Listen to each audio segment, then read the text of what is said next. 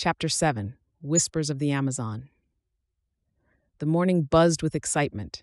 The air seemed to shimmer with anticipation. Chris and the group had explored landscapes, from one to the wild. However, today there was an aura of mystery surrounding the wheelchair. Its previous surprises had taught them to expect the unexpected. With a mix of excitement and curiosity, they watched as Chris pressed the destination button. Suddenly, a whirlwind of light and sensation whisked them away. When they opened their eyes again, they found themselves surrounded by greenery. Towering trees reached towards the sky as if trying to touch it. The air was alive with a symphony of chirping birds, roaring animals, rustling leaves, and the distant sound of flowing water. They had landed in the heart of the Amazon rainforest. They gasped and oohed and awed, turning round and round, trying to look at everything at the same time. Such colorful birds, lush green leaves, vibrant grass, and distant noises of bigger animals. Oh, life was perfect for Freddie, Ellie, and Fletcher at that moment. The forest felt like a living entity. It was breathing and pulsating with life. In comparison, they were intruders in its vastness. As they absorbed their surroundings, a cheerful voice broke through. Greetings, strangers. You do not belong to the forest. It belonged to Ana, a woman with eyes and an infectious smile who introduced herself as a local guide familiar with all the hidden secrets of the rainforest. Greetings, Chris replied.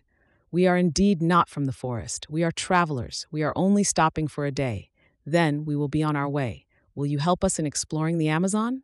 Ana laughed. The Amazon cannot be explored in a day, but I can show you everything you can see until your visit lasts. She turned and walked on. They scrambled to follow her.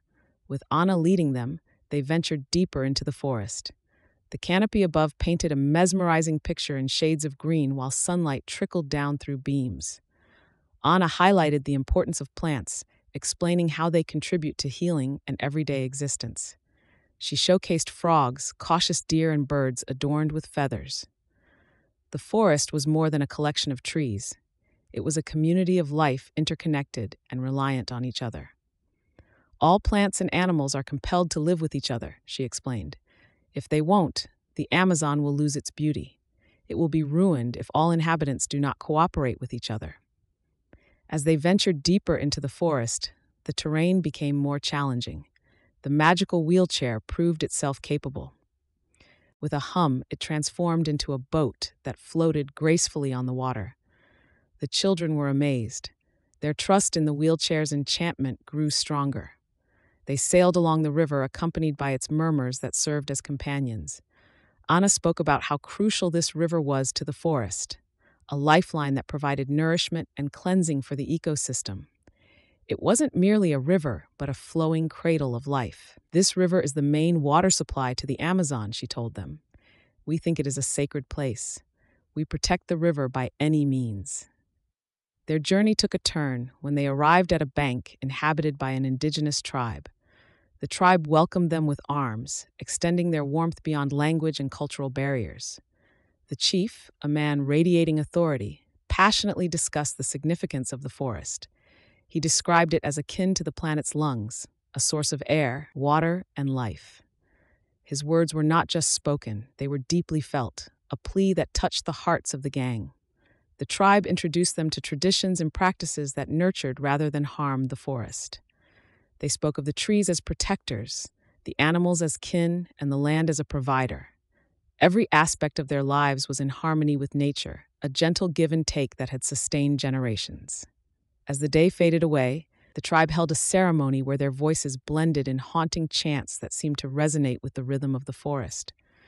The gang was invited to join. They did so willingly, their voices soft but sincere, an unspoken promise woven into each note. Nightfall in the Amazon was a symphony of sounds. As they camped under the sheltering trees, they felt connected to something. The forest whispered its secrets on breezes, tales of resilience, coexistence, and delicate balance of life. They all thought long and hard during their journey back home. Their trusty magic wheelchair carried them through the vortex again, returning them to their world while holding a piece of the Amazon within them. They had set out with curiosity, exploring the unknown. However, upon their return, they had transformed into guardians, their young hearts forever imprinted with an appreciation for the forest's worth. Though their adventures were far from complete, a determination had ignited within them. The whispers of the Amazon had penetrated their souls, nurturing a commitment to preserving the natural marvels they were fortunate enough to witness. The forest was not merely an expanse of green, it was a component of our planet, and they had become its steadfast allies.